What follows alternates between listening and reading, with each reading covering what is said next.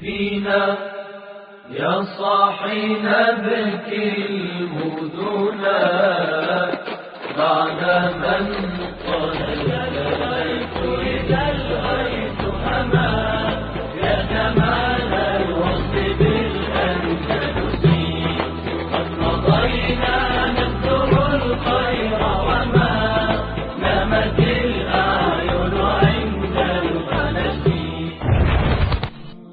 Episode 4 بارش زوروں پر تھی۔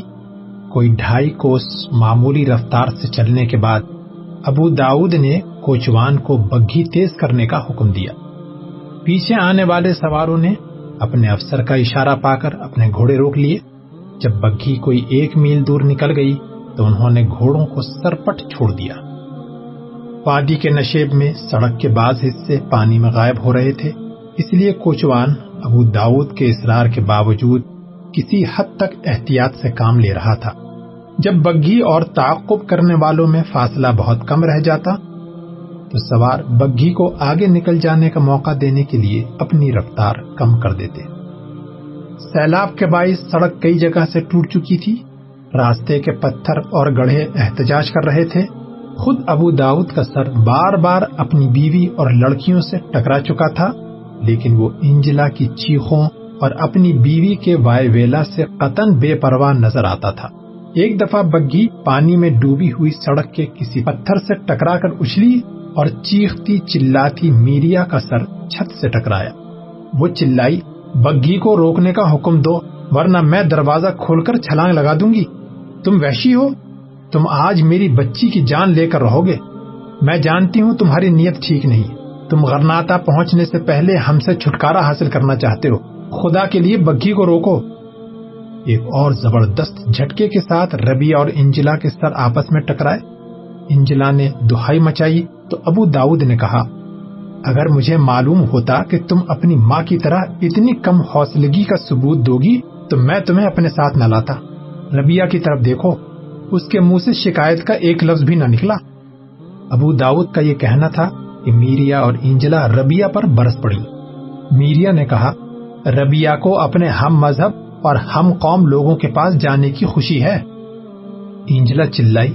ربیہ کو یہ بھی یقین ہے کہ حادثہ پیش آنے پر آپ سب سے پہلے اس کی طرف متوجہ ہوں گے۔ ربیہ نے ان کے تانوں اور تشنوں سے بے پرواہی ظاہر کرتے ہوئے کہا، ابا جان، انجلا اور امی کو کیوں پریشان کرتے ہیں؟ آپ بگھی کو روکنے کا حکم دیں۔ ابو داؤد نے کہا میریا ذرا ہمت سے کام لو۔ ہم کرناٹک کے حدود میں داخل ہو چکے ہیں۔ ان کے آدمی ہمیں اس حالت میں دیکھتے ہی مداخلت کے لیے آئیں گے۔ گھر میں جب میں نے یہ تجویز تمہارے سامنے بیان کی تھی، تم خوشی سے اچھل پڑی تھی۔ اب اتنی سی تکلیف سے گھبرا گئی انسان کو دنیا میں عزت اور اقتدار کے لیے بڑے بڑے خطرناک مراحل سے گزرنا پڑتا ہے۔ میریا نے چلا کر کہا، عجیب احمق ہو تم۔ بھلا اس طوفان میں کون تمہاری راہ دیکھ رہا ہوگا؟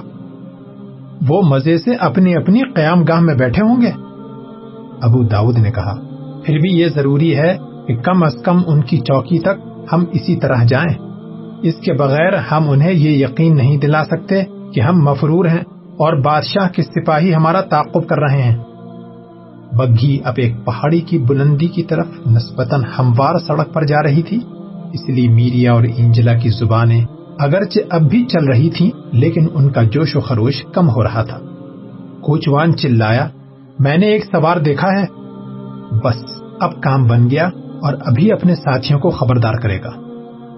یہ کہتے ہوئے ابو داؤد نے بگھی کی کھڑکی سے سر نکال کر پیچھے کی طرف جھانکا اور پیچھے آنے والے سواروں کو ہاتھ کا اشارہ دیا۔ ساتھ ہی اس نے کوچوان کو بگھی زیادہ تیز کرنے کی ہدایت کی۔ تھوڑی دیر بعد جب بگھی پہاڑ سے نیچے اتر رہی تھی کوچوان بلند آواز میں چلایا، وادی کے نشیب میں پانی زیادہ معلوم ہوتا ہے، سڑک کا کوئی نشان تک نظر نہیں آتا۔ بگھی کو اندھا دھن آگے لے جانا خطرناک ہوگا۔ ابو داؤد نے کہا، احتیاط ضرور کرو، لیکن بگھی کو روکو نہیں، تمہیں دگنا انعام دیا جائے گا۔ میریا اور انجلا نے پھر آسمان سر پر اٹھا لیا۔ ابو داؤد نے انہیں تسلی دیتے ہوئے کہا وہ چوان بے وقوف نہیں۔ وہ نشیب میں پہنچ کر خود بخود رفتار کم کر دے گا۔ ابو داؤد نے دوبارہ پیچھے کی کھڑکی سے سر نکال کر تعاقب میں آنے والے سواروں کو اشارہ کیا اور انہوں نے گھوڑوں کی رفتار کم کر دی۔ وادی کا نشیب ایک اچھی خاصی ندی معلوم ہوتا تھا، لیکن کوچوان نے زیادہ انعام کی خاطر اپنے سینے پر نشان سلیب بناتے ہوئے گھوڑے پانی میں ڈال دیے۔ لیکن چند گز آگے جانے کے بعد بگھی سڑک سے اتر گئی اور اگلے دو گھوڑے کسی پتھر سے ٹھوکر کھانے کے بعد گر پڑے۔ بگھی کے اچانک رکنے سے اگلے سرے پر بیٹھا ہوا کوچوان اچھل کر گھوڑے کی پیٹ پر گرا اور وہاں سے لڑکتے ہوئے پانی میں آ رہا۔ ایک ثانیے کے بعد چاروں گھوڑے پھر بے تحاشا بھاگ رہے تھے۔ پانی زیادہ گہرا نہ تھا۔ گھوڑے کسی اور حادثے کے بغیر نشیب سے گزر کر سڑک پر پہنچ گئے۔ ایک اور ٹیلا عبور کر کے بگھی ایک وسیع میدان میں داخل ہوئی۔ ابو داؤد کو اندر بیٹھے ہوئے یہ خبر نہ تھی کہ بگھی اپنے کوچوان سے محروم ہو چکی ہے۔ تاہم، جب گھوڑے سڑک پر آئے تو اس نے کوچوان کو آوازیں دی کوئی جواب نہ پا کر اس نے بگھی کا دروازہ کھولا اور باہر جھانکنے لگا۔ کوچوان غائب تھا۔ سامنے کچھ فاصلے پر گنجان درخت تھے اور بگھی کے راستے میں ایسے پتھر تھے جن کے ساتھ ٹکرانا ان سب کی ہلاکت کا باعث ہو سکتا تھا۔ پیچھے آنے والے سوار اتنی دور تھے کہ ان گھوڑوں کو گھیر کر روکنا مشکل تھا۔ اچانک سامنے جنگل سے تیس چالیس سواروں کا دستہ نمودار ہوا اور ان کے برق رفتار گھوڑے آن کی آن میں بگھی کے قریب پہنچ گئے۔ سب سے آگے مشکی گھوڑے پر ایک نقاب پوش تھا، جس کی سفید قبا ہوا میں لہرا رہی تھی۔ نقاب پوش کے اشارے پر باقی تمام سوار نیزے بلند کر کے اللہ اکبر کے نعرے لگاتے ہوئے بگھی کے پیچھے آنے والے سواروں کی طرف متوجہ ہوئے اور انہوں نے بگھی کی طرف چند تیر چلانے کے بعد گھوڑوں کی باغیں موڑ لی نقاب پوش نے بگھی کو کوشوان کے بغیر دیکھ کر اپنا گھوڑا بگھی کے تعقب میں چھوڑ دیا اور اگلے گھوڑوں میں سے ایک کے قریب پہنچ کر اپنا گھوڑا اس کے ساتھ ملانے کے بعد اس پر چھلانگ لگا دی۔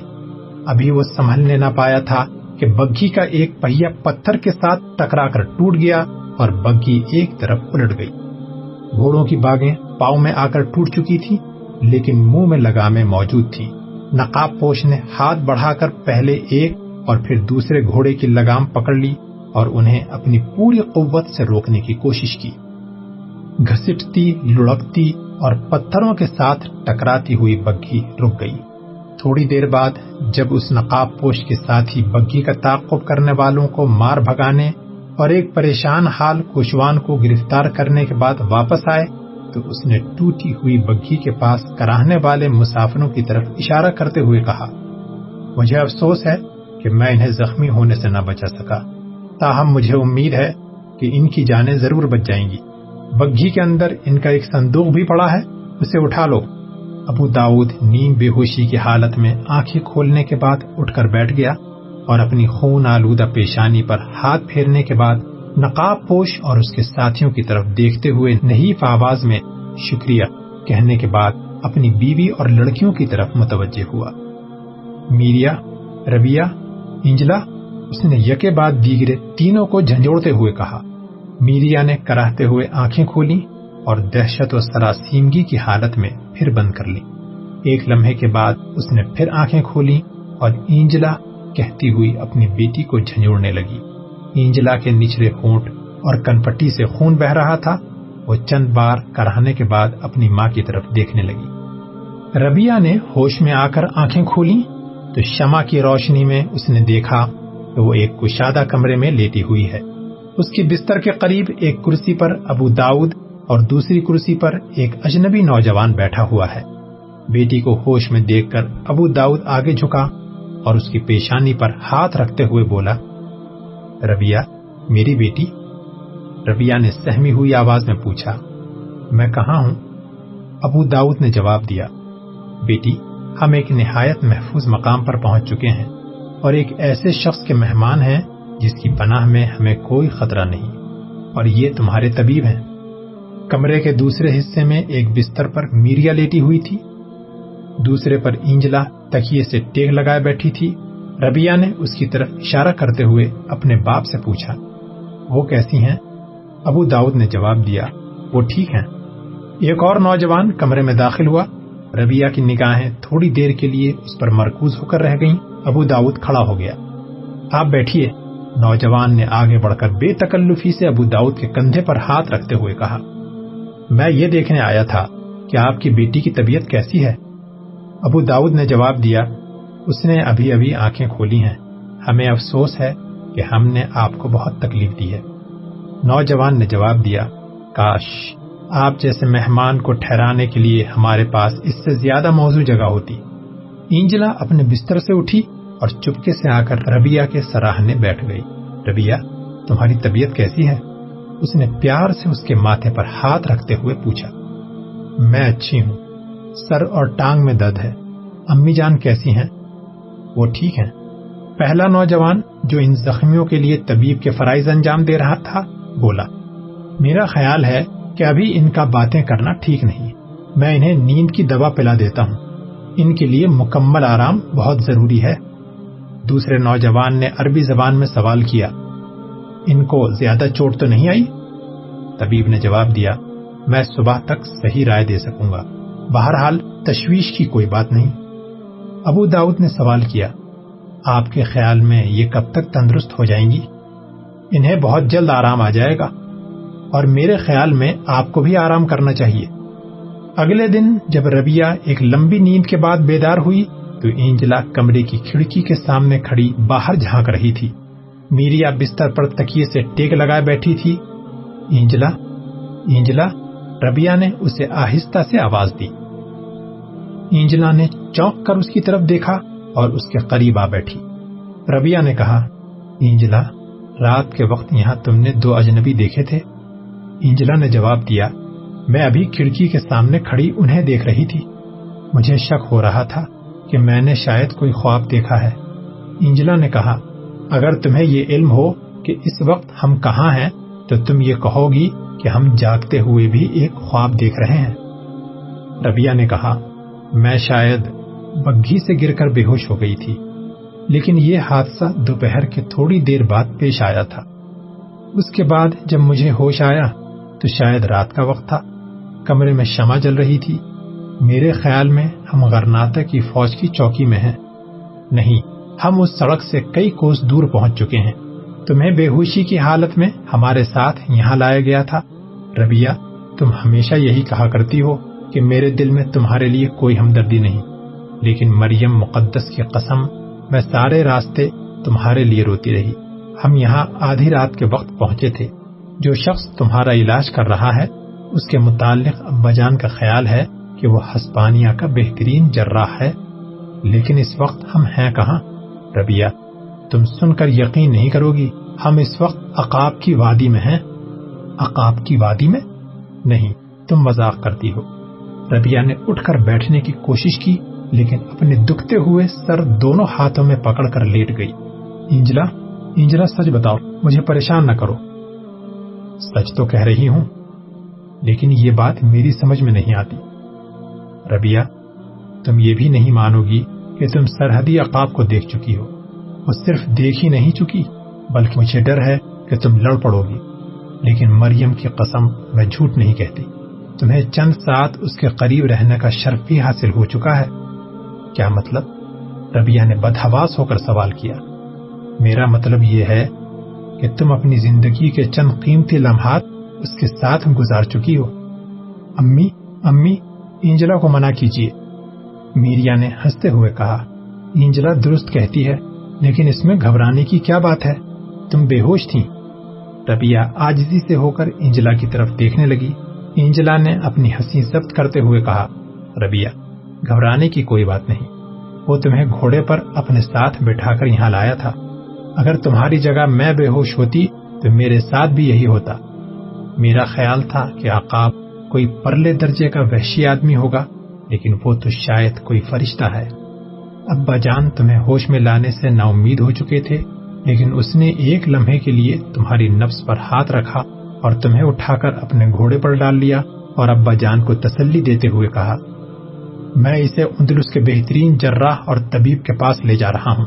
مجھے امید ہے کہ اس کی جان بچ جائے گی۔ آپ اپنے آدمیوں کے ساتھ چلے جائیں، مجھے اپنا دوست سمجھے اور ابا جان نے کہا، میں یہ نہیں جانتا کہ آپ کون ہیں۔ لیکن اگر آپ میری لڑکی کی جان بچا سکیں، تو میرا سونے اور جواہرات سے بھرا ہوا صندوق آپ کا ہے۔ اس نے کہا، آپ مجھے نیکی کی قیمت وصول کرنے والوں میں شمار نہ کریں۔ میرے آدمی آپ کے سونے اور جواہرات کی بھی حفاظت کریں گے۔ یہ کہہ کر اس نے گھوڑے کو ایڑ لگا دی۔ ہم جب آدھی رات کو یہاں پہنچے، تو ہمیں معلوم ہوا کہ تم ہم سے بہت پہلے یہاں پہنچ چکی ہو۔ اچھا تمہیں یہ کیسے معلوم ہوا کہ وہ سرحدی عقاب ہے؟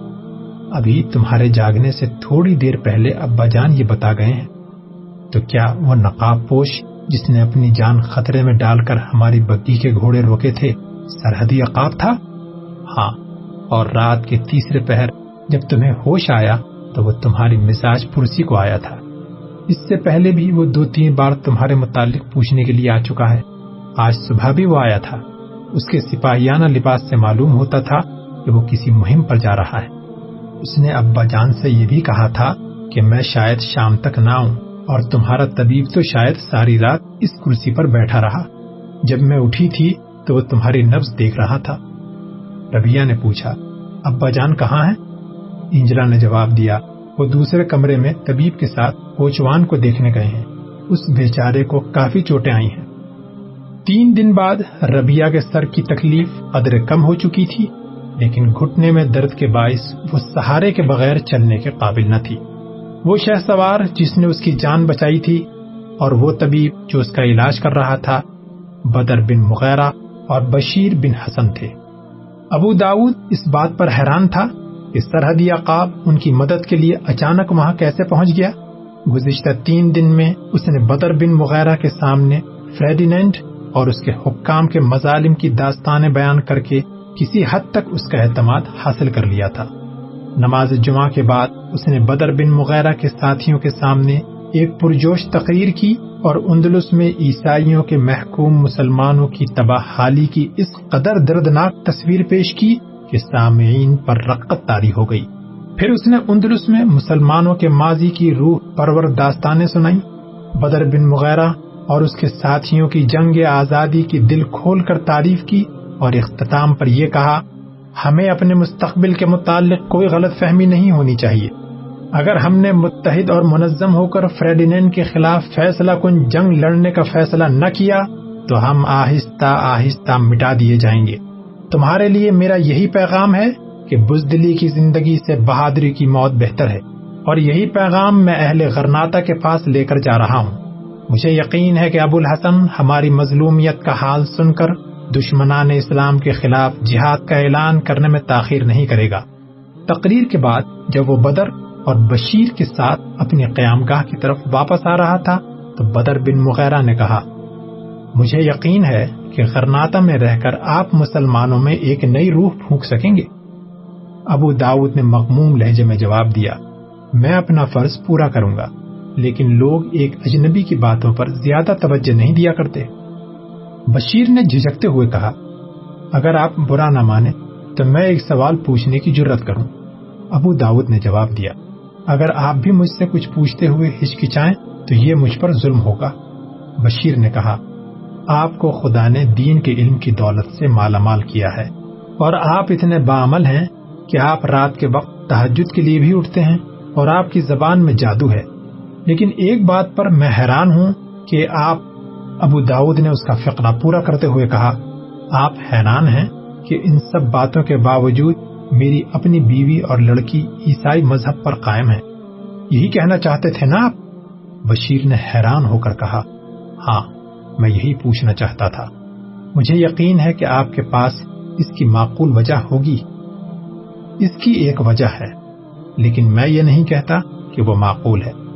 اس کے متعلق آپ جیسے مجاہدوں کا فتویٰ زیادہ صحیح ہوگا۔ یہ میری دوسری بیوی ہے۔ پہلی بیوی ایک مسلمان تھی اور اس کی لڑکی بھی مسلمان ہے۔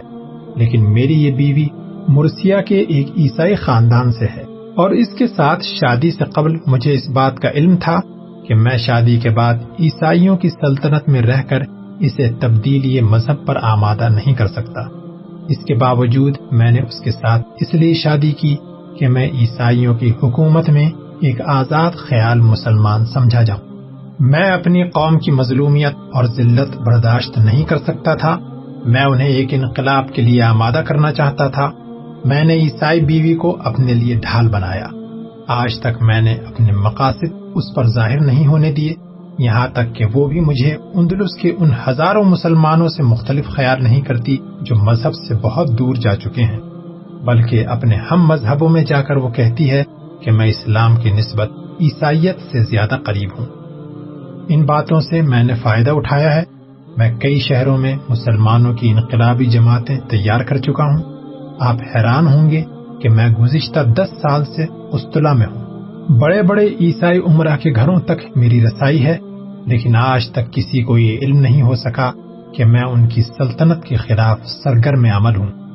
آپ کو میرے طریقہ کار پر نکتہ چینی کرنے کا حق ہے، لیکن میری نیت خدا کو معلوم ہے۔ اس عورت کے ساتھ شادی کرنے سے قبل میں یہ محسوس کرتا تھا کہ حکومت کے جاسوس ہر وقت میرے پیچھے لگے رہتے تھے، لیکن اس سے شادی کرنے کے بعد میری مشکلات بہت کم ہو گئی ہیں۔ اور جو کچھ میں نے گزشتہ بیس برس میں کیا ہے، اس کا نتیجہ اس وقت ظاہر ہوگا جب ابو الحسن یا اس کے بعد غرناتا کا کوئی اور تاجدار عیسائیوں کے خلاف اعلان جہاد کرے گا۔ اب شاید آپ میرے وہاں سے فرار ہونے کی وجہ پوچھنا چاہتے ہیں۔ میں وہاں سے اس لیے نہیں بھاگا کہ حکومت کو میری سازشوں کا علم ہو گیا ہے۔ اس کی وجہ صرف یہ ہے کہ قسطلہ کے شاہی گھرانے کا ایک نوجوان میری چھوٹی لڑکی کے ساتھ شادی کرنا چاہتا تھا۔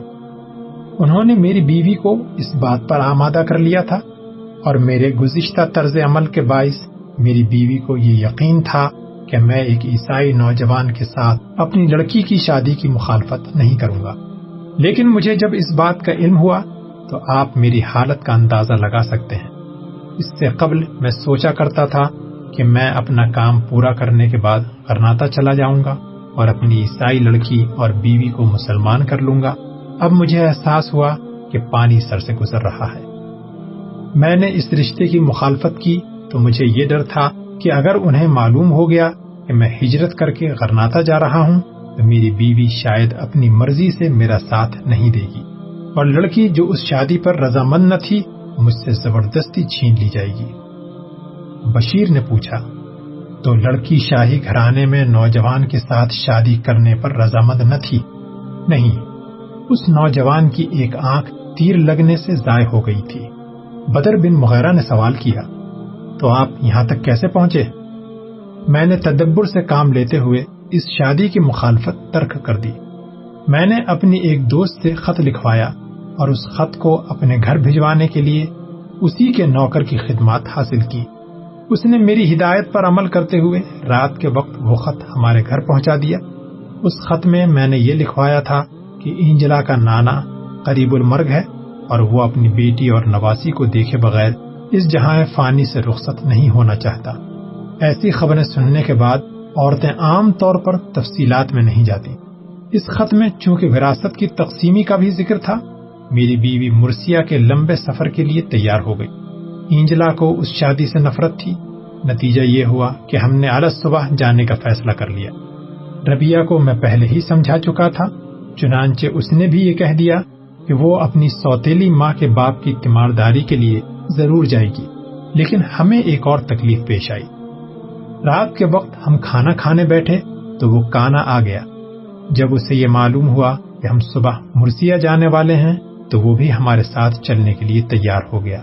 میں نے مخالفت کی، لیکن میریا نے اس کی طرفداری کرتے ہوئے کہا کہ اس کی بدولت ہمارا سفر بہت آسان ہو جائے گا اور میں نے مجبوراً ہتھیار ڈال دیے۔ الگ صبح جب ہم بگھی پر سوار ہو رہے تھے، وہ گھوڑا بھگاتا ہوا آیا اور ہمیں یہ خبر دی کہ وہ راستے کی چوکیوں کو ہمارے سفر کے لیے گھوڑے تیار رکھنے کی ہدایت بھجوا چکا ہے۔ راستے میں اس کی وجہ سے ہمیں کوئی تکلیف نہ ہوئی، لیکن جو جو مرسیا قریب آ رہا تھا، میری پریشانی میں اضافہ ہو رہا تھا۔ اس کا گھوڑا ہر وقت ہماری بگھی کے آگے یا پیچھے رہتا تھا۔ بگھی کا کوچوان میرا پرانا نوکر تھا اور اسے میرے ارادے کا علم تھا۔ اس نے مجھے مشورہ دیا کہ اس شخص سے جان چھڑائے بغیر ہمارا غرناتا پہنچنا ناممکن ہے۔ چنانچہ میں ایک تلخ فیصلہ کرنے پر مجبور ہو گیا۔ ایک دوپہر جب میریا بگھی میں اونگتے اونگتے انجلا کی گود میں سر رکھ کر سو گئی تو میں نے انجلا سے کہا انجلا تمہیں معلوم ہے کہ میں تمہیں کہاں لے جا رہا ہوں؟ اس نے جواب دیا، آپ ہمیں مرسیا لے جا رہے ہیں۔ اور کہاں؟ میں نے کہا، میں تمہیں اس شخص سے بچانا چاہتا ہوں اور اس مقصد کے لیے میں مرسیا کے بجائے غرناتا جا رہا ہوں۔ اس نے آنکھوں میں آنسو بھرتے ہوئے کہا، ابا جان اس کے ساتھ شادی کرنے کے بجائے میں موت کو ترجیح دوں گی۔ میں اس سے بچنے کے لیے ہر جگہ جانے کو تیار ہوں۔ میں نے کہا، یہاں سے تھوڑی دور آگے غرناتا کی سڑک اس سڑک سے الگ ہوتی ہے، لیکن یہ سائے کی طرح ہمارے پیچھے لگا ہوا ہے۔ اگر ہم نے راستہ بدلا تو اگلی چوکی پر یہ ہمیں روک لے گا۔ اس سے چھٹکارا حاصل کرنے کا صرف ایک راستہ ہے۔ اینجلا نے کچھ سوچ کر کہا، ابا جان، وہ اس وقت ہمارے پیچھے ہے آپ کے پاس کمان ہے اور آپ تیر چلانا جانتے ہیں۔ میں نے کہا، لیکن مجھے تمہاری ماں کا ڈر ہے۔ اس نے کہا، امی جان سو رہی ہیں، آپ جلدی کیجیے میں نے پچھلی کھڑکی سے جھانک کر دیکھا، وہ کوئی پچاس گز دور تھا اور ایک فوش گیت گاتا آ رہا تھا۔ میں نے کوچوان کو بگھی کی رفتار کم کرنے کا حکم دیا۔ جب ہمارے درمیان تھوڑا فاصلہ رہ گیا، تو میں نے تیر چلا دیا اور ساتھ ہی کوچوان کو بگھی تیز کرنے کی ہدایت کی۔ وہ تیر کھا کر گھوڑے سے نیچے گر پڑا۔ تاہم، مجھے ڈر تھا کہ اگر وہ زندہ رہا تو فوراً سارے اندلس میں ہماری تلاشی شروع ہو جائے گی۔ اس لیے میں نے پوری رفتار سے اپنا سفر جاری رکھا۔ جب میریا کی آنکھ کھلی تو ہم نے اسے بتایا کہ وہ آگے نکل گیا ہے اور اس کے بعد ہم نے اسے یہ معلوم نہیں ہونے دیا کہ ہم راستہ بدل چکے ہیں۔ لیکن سرحد کی آخری چوکی عبور کرتے ہی مجھے اپنے پیچھے چند سوار دکھائی دیے۔ مجھے ان کی رفتار سے شک ہوا اور میں نے کوچوان کو بگھی تیز کرنے کا حکم دیا۔ بارش کی وجہ سے سڑک بہت خراب تھی۔ بہرحال خدا کا شکر ہے کہ بگھی اس وقت ٹوٹی جب آپ ہماری مدد کے لیے پہنچ چکے تھے۔ ہمیں سرحد تک پہنچنے کا موقع غالباً اس لیے ملا کہ پہلے ہماری تلاشی مرسیا کی سڑک پر کی گئی ہوگی اور وہاں ہمارا سراغ نہ ملنے پر انہوں نے غرناتا کی سڑک کی طرف توجہ کی ہوگی۔ یہ سب آپ کے اس سوال کا جواب ہے کہ میں نے اینجلا اور مریا کو ابھی تک مسلمان کیوں نہیں بنایا؟ اب آپ سے ایک بات پوچھنا چاہتا ہوں۔ بدر نے کہا، آپ کو ہر بات پوچھنے کا حق ہے؟ ابو داؤد نے کہا، آپ کا علاقہ ہمارے راستے سے کافی دور تھا۔ اگرچہ عقاب کی پرواز کی حدود معین نہیں ہوتی، لیکن آپ ہماری مدد کے لیے وہاں اس طرح پہنچے جیسے پہلے سے وہاں تیار کھڑے تھے۔ بدر بن مغیرہ نے جواب دیا، بات یہ ہے کہ کچھ عرصے سے غرناتے کی حکومت کے ساتھ ہمارے تعلقات بڑی حد تک دوستانہ ہیں۔ انہوں نے سرحد کے کچھ علاقے کی حفاظت میرے سپرد کر رکھی ہے اور کبھی کبھی مجھے ان چوکیوں کا معائنہ کرنے کے لیے جانا پڑتا ہے۔ اس دن بھی میں یہ دیکھنے کے لیے نکلا تھا کہ بارش کی وجہ سے سپاہی اپنے اپنے گوشوں میں دبک کر بیٹھے ہوئے ہیں یا اپنے پیروں پر موجود ہیں۔ راستے میں مجھے آپ مل گئے۔ میری اصل قیام گاہ یہاں سے بہت دور ہے۔ یہ قلعہ جسے آپ نے رونق بخشی ہے، ہمارے علاقے کے ایک سرے پر ہے۔ ابو داود نے کہا، سرحد کی نگرانی جس شخص نے بھی آپ کو سونپی ہے، میں اس کی نگاہ انتخاب کی داد دیتا ہوں۔ اور غرناتا اگر اپنے تمام سرحدوں کی حفاظت کی ذمہ داری آپ کو سونپ دے، تو یہ اس کی خوش قسمتی ہوگی۔ نہیں، میں اتنی بڑی ذمہ داری سنبھالنے کے قابل نہیں۔ ابو داود نے کہا غرناتا میں میری کسی کے ساتھ واقفیت نہیں۔ اگر آپ مجھے جاننے سے پہلے دو چار مخلص آدمیوں کے نام بتا دیں تو مجھے سہولت ہوگی۔ بدر بن مغیرہ نے کہا، میں ایک ایسے آدمی کو خط لکھوں گا جس کی بدولت آپ سارے غرناتا سے واقف ہو جائیں گے۔ لیکن میرے خیال میں آپ کو کافی دن یہاں ٹہرنا پڑے گا۔ کیوں بشیر؟ ان کی صاحبزادی کب تک چلنے پھرنے کے قابل ہو جائیں گی؟ بشیر نے جواب دیا انشاءاللہ ایک ہفتے میں بالکل تندرست ہو جائیں گی۔ اے گل اندلوس وہ دن ہے یاد تجھ کو۔ تھا تیری ڈالیوں پر، جب آشیاں ہمارا۔